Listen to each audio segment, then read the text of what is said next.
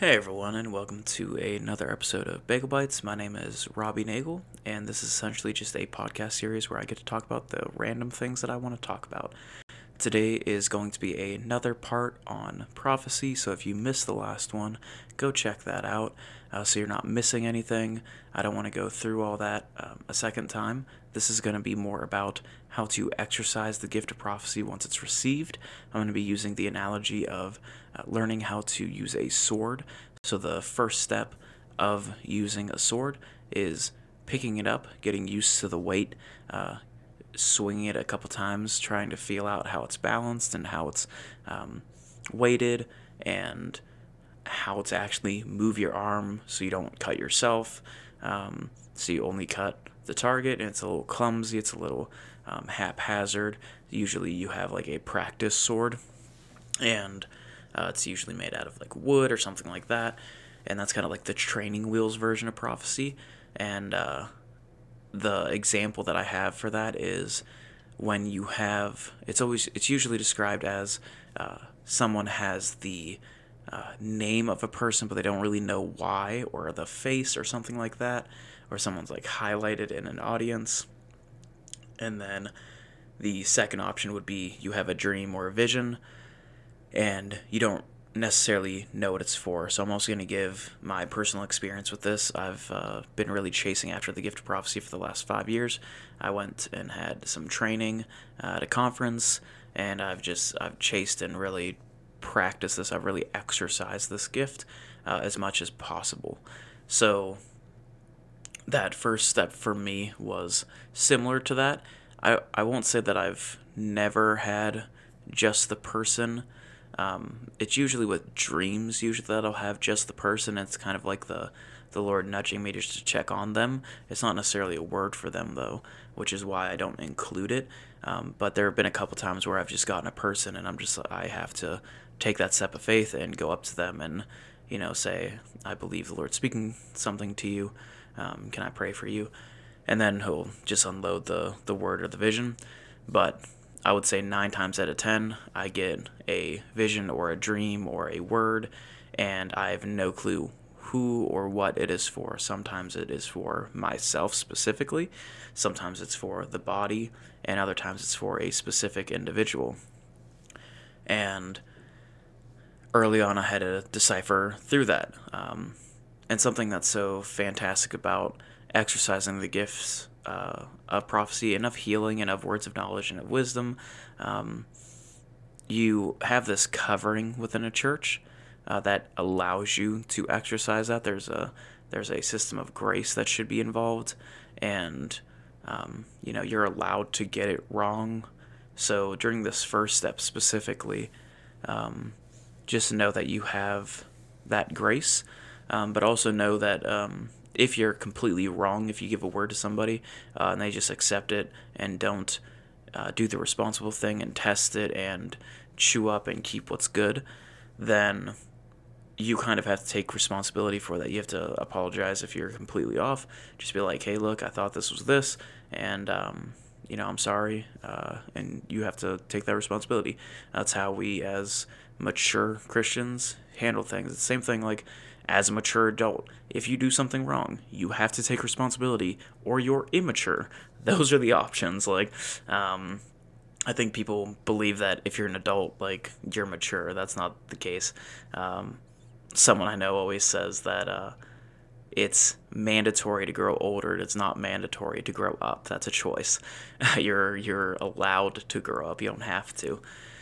Uh, the same thing with uh, being a believer. You don't have to become a mature believer in Christ. Uh, you get to, um, and you're gonna grow old regardless.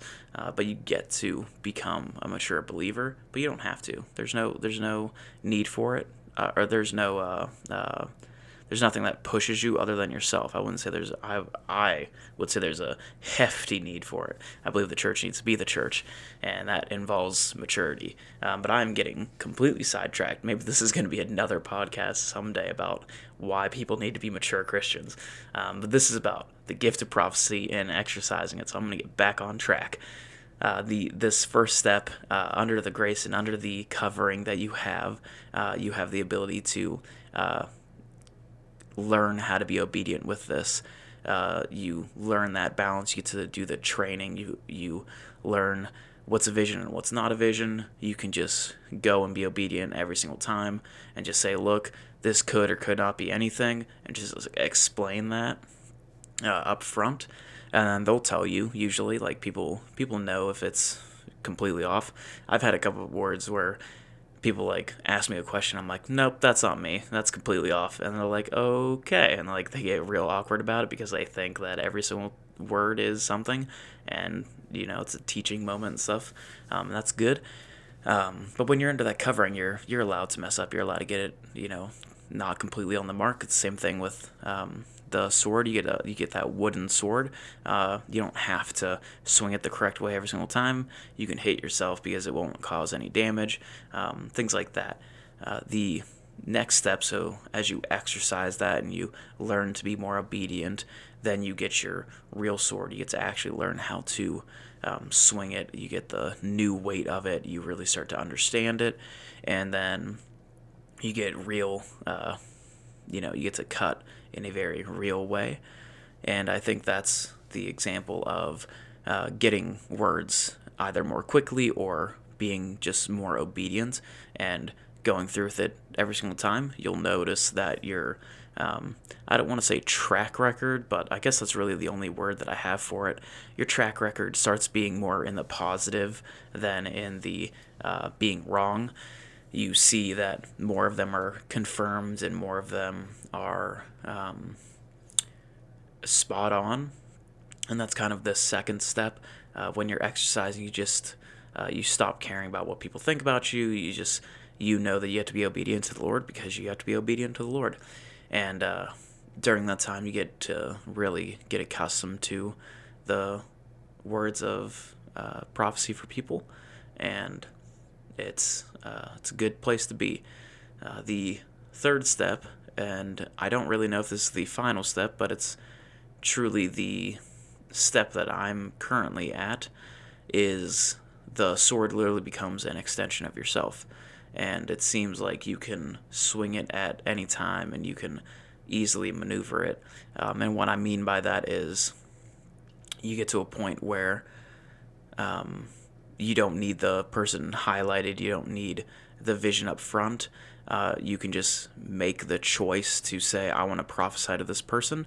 You just walk up to them, lay your hands on them, pray for them, and the word comes out. Um, now, that doesn't mean that that's going to work every single time. Um, and that doesn't mean that you don't decipher and distinguish and follow Holy Spirit and uh, find the correct uh, individual that really needs the word or anything like that but I really believe um, with some experiences that I've had recently uh, that it it's not the I need to wait on um, this thing being highlighted or I need to wait on a vision coming or I need to wait on you know the Lord to say go because he already did. And what I mean by that is when Paul literally talks about he hopes that people prophesy more. The feeling behind it is literally, I hope you do this even when, uh, you know, all these other uh, criteria haven't been met. Because we're supposed to be encouraging one another, we're supposed to be pushing one another, we're supposed to be sharpening one another. And prophecy is the best way to do that. It's literally the way to do that outside of just living together and um, growing together. But you don't need to once you once you've practiced enough, once you've exercised this muscle, once it's strong enough to actually handle that, um, and you know how to use it, and you've been and I don't know how long that takes for me it was five years. Uh, for some it could be longer for others it could be shorter i have no idea. Um, i'm just an individual that i'm just sharing my personal uh, experience along with some things that i've read and some things that i've talked to other people about.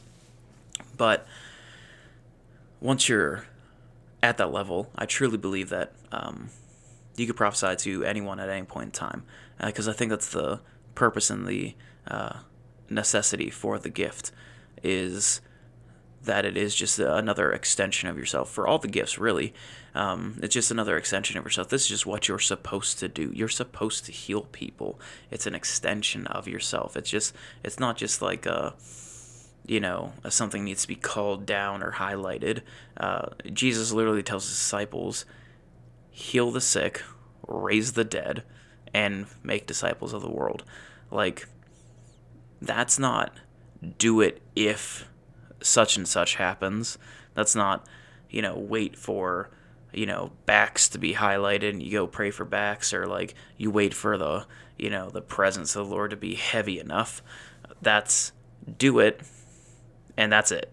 There's no step two. There's just do it. That's step one, and that's the only step. Um, so with prophecy, I think it's really much. I think it's really the same thing. Is uh, just prophesy. Um, I think personally, I'm at a uh, place in my life where I don't get awkward, and I clearly don't care about being seen as weird. If you guys know me in person, uh, that I, sh- I hope that's um, I hope that's a visual perspective that you have of me, that I don't care what people think about me. Um, if you do think that, I will correct you right now. Um, but at this current place, um, I don't need the. Um, I don't need the highlight. I don't need the the vision uh, before I go pray for someone. Um, it's very much I just I want to prophesy to people because I want to prophesy to people. And uh, this last Monday night, we had a really cool prayer service uh, where we got to do that, and part of that was uh, because the Lord told me to do it. The other part was I just I just want to. It's just this thing in me that really burns, um, and I just want to prophesy to people. It's uh, it's like uh, needing food um, in a very it's a very real way. And um, i really want other people to get to that point. I really want the whole church to get to that point. Uh, so if you find yourself in uh, any of the first two levels even the third level um, you can confirm um, these levels or and maybe I'll rework them at some point in time. I have no idea. Uh, the point of this podcast is literally just to ramble about stuff I think about. Um, so I haven't really worked through this in a very uh, concise way outside of some preliminary thoughts. But uh, if you're in one of those beginning stages, I would just advise you to um, just do it. Uh, like the only way that it gets stronger and the only way you get to the next level is to just do it. Um, just prophesy, just worship, just pray. Like the only way you get better at praying is to pray. The only way you get better at worshiping is to worship. Like all these uh all these spiritual disciplines, the only way you get better at fasting is by fasting. Like all those spiritual disciplines you have to do to get better at. It's a muscle. The only way you get strong is by working out. Like it's it's it's something that people like understand in a physical sense. It's the same thing in spiritual. This is just an extension of our bodies. Uh, we have this, you know, uh, people describe it as the pneuma man, the spirit man, and that spirit aspect of us also has muscles. Uh, they might not be, you know, molecular, uh, you know, built by tissue layered upon each other and stuff like that in a biological sense. Um, but we have that uh, gift and we have those muscles that need to be trained and uh, I think there's too many, you know, malnourished, um, spiritual Christians out there that uh, don't feed their spiritual bodies and they don't exercise their spiritual bodies, and that's why we don't see uh, what we're supposed to be seeing today.